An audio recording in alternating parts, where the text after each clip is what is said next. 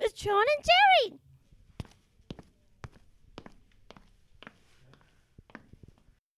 Huh! Who's there? Hi, John.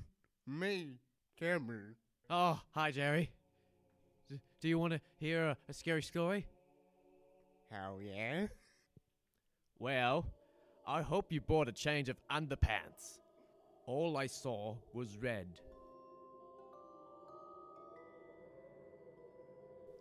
I check into a small hotel a few kilometers from Kiev. It is late. I am tired. I tell woman at desk I want a room. She tells me room number and give key. But one more thing, comrade. There is one room without number and always lock. Don't even peek in there. I take key and go to room to sleep. John, I did. Night comes and I hear trickling of water. It comes from the room across. I cannot sleep, so I open door. It is coming from room with no number. I pound on door.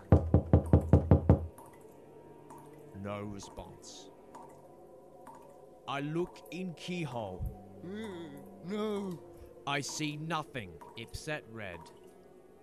Water still trickling.